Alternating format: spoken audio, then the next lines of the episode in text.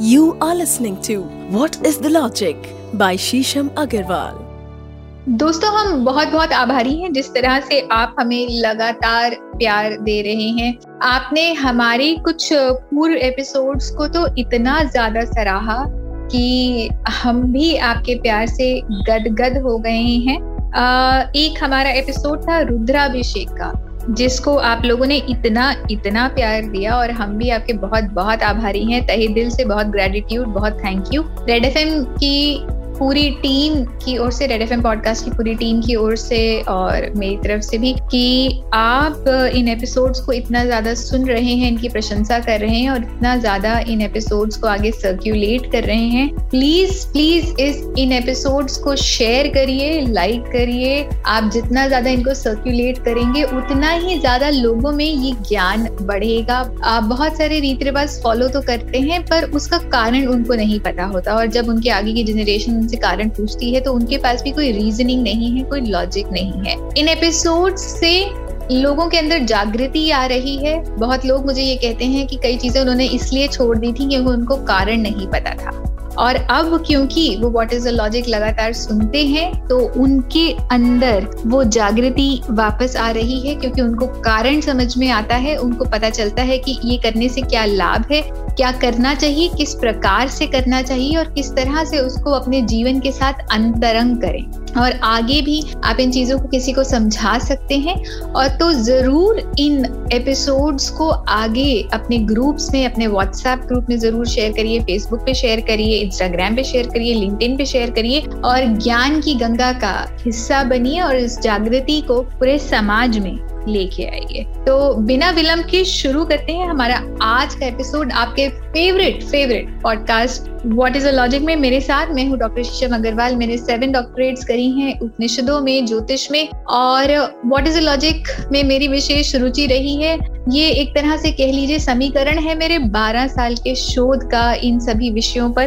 तो हम ये क्यों करते हैं? कोई भी चीज़ उसके पीछे का किंतु परंतु वाय क्या है? बड़े बूढ़ों ने इतने सारे जो हमारे जीवन में रीत रिवाज कस्टम रिचुअल्स ट्रेडिशंस लाए हैं, उसका क्या कारण है?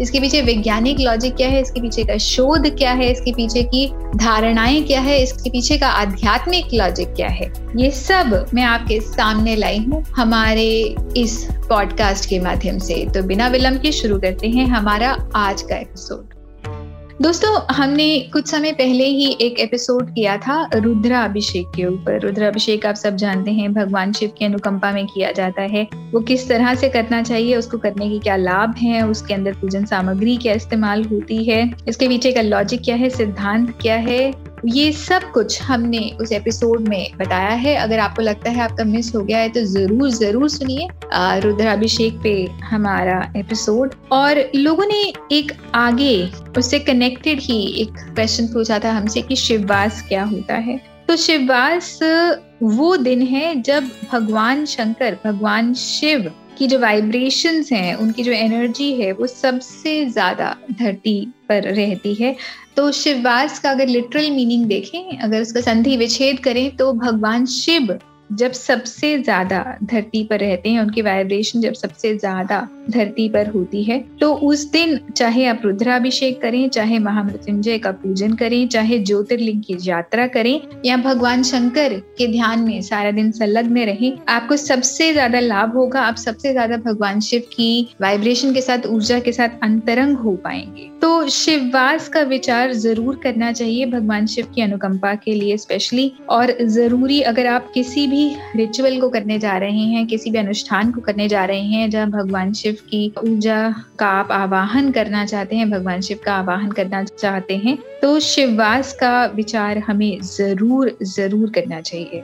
दोस्तों शिव जी का जो वास है, वो अभिष्ट स्थान पर होने से अत्यधिक लाभ होता है। यदि जब हम शिववास कैलकुलेट करते हैं, उसका जो फल है, वो हमें एक, दो, तीन में आए तो इसका मतलब है कि शिववास की पूजा हमें इन दिनों में ज़रूर करनी चाहिए, हमें अत्यधिक लाभ होगा। जिस तरह हमारा एक एपिसोड है जहाँ हमने अग्निवास के बारे में बताया है कि इन दिनों अगर आप कोई हवन करते हैं, अनुष्ठान करते हैं तो अग्नि को अगर आप प्रज्वलित करते हैं किसी अनुष्ठान के लिए तो आपको सबसे ज़्यादा लाभ होगा। उसी तरह हमें शिववास का भी विचार करना चाहिए। तो इसकी कैलकुलेशन कैसे होती है, वो आज हम आपको बताते हैं इस एपिसोड में।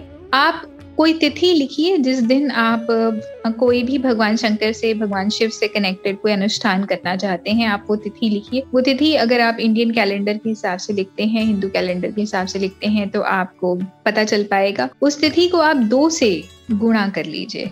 और अब जो आपको फल आता है मतलब दो से आप मल्टीप्लाई कर लीजिए उस तिथि को। और जो आपको आंसर मिलता है, जो आपको गुणन फल मिलता है, उसमें आप फाइव को जमा कर लें मतलब फाइव को ऐड कर लें। जैसे मान लीजिए आपने कोई एक्स तिथि लिखी है, उसको आप टू से मल्टीप्लाई करें, दो से मल्टीप्लाई करें, उसके बाद आप उसमें फाइव का एडिशन करें फाइव जमा कर लें। और अब जो भी फल आया है, उसको आप सात से भाग दें मतलब सेवन से डिवाइड करें।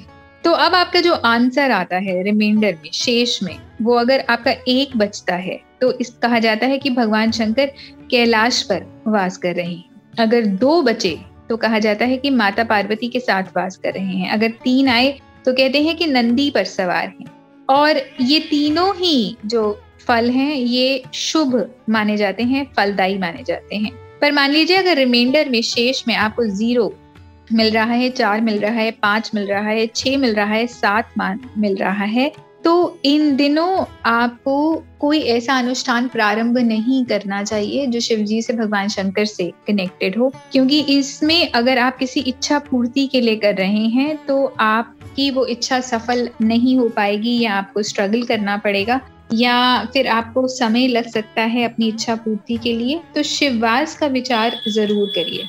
दोस्तों, ये समझना उतना ही सरल है कि जब आप कोई भी कार्य करते हैं तो आप ये भी चेक करते हैं कि आसपास का माहौल कैसा है। क्या आप संलग्न रह पाएँगे उस चीज़ में? क्या आपको ज़्यादा एफर्ट तो नहीं करना पड़ेगा? तो जब आप शिववास का जो सम है, जो टोटल है, वो कैलकुलेट करते हैं इस फॉर्मूला से तो आप ये जान पाएँगे कि आपके जो अनुष्ठान है, उसमें कोई रोक नहीं आएगी वो आपका स्मूथली हो जाएगा, एक साथ हो जाएगा, उसमें कोई प्रॉब्लम नहीं आएगी। तो इसीलिए शिववास का जो कैलकुलेशन है, वो बहुत ही इंपॉर्टेंट है और बहुत सरल है। आपको किसी के ऊपर डिपेंडेंट नहीं होना, आप खुद ही कर सकते हैं। मेरा ये मानना है कि विद्या अपने आप में बहुत ही इंडिपेंडेंट है और वो विद्या क्या जिसमें आप लगातार किसी न किसी पे डिपेंड रहें तो शिववास की कैलकुलेशन आप स्वयं भी कर सकते हैं, बहुत ही आसान है। जैसे मान लीजिए कि अगर आप द्वितीय तिथि को करना चाहते हैं, द्वितीय मतलब दो तो दो को आप दो से मल्टीप्लाई करेंगे, आपको चार मिलेगा। चार को आप पाँच में ऐड करते हैं तो आपको नौ मिलेगा। नौ को अगर आप सात से विभाजित करते हैं तो आपको जो रिमाइंडर है, वो दो मिलेगा। दो का मतलब है कि भगवान शंकर माता पार्वती के साथ आज वास कर रहे हैं मतलब शुभ दिन है तो आपको लाभ मिलेगा अगर आप भगवान शंकर का कोई भी अनुष्ठान करते हैं। तो इस तरह बहुत ही सिंपल टेक्निक से, बहुत ही सिंपल विधि से शिववास को कैलकुलेट कर सकते हैं और आपको सफलता ज़रूर मिलेगी। तो इसी मंगल कामना के साथ हम आपसे विदा लेते हैं। तब तक के लिए हम आशा करते हैं कि आपको हमारे एपिसोड अच्छे लग रहे होंगे और लगातार आपसे जुड़ाव की, आपके रिस्पॉन्सेज की मंगल कामना करते हुए और आपके जीवन में सब शुभ हो और इसी तरह आप ज्ञान धारा के साथ जुड़े रहें। आपसे विदा लेते हैं। प्रणाम।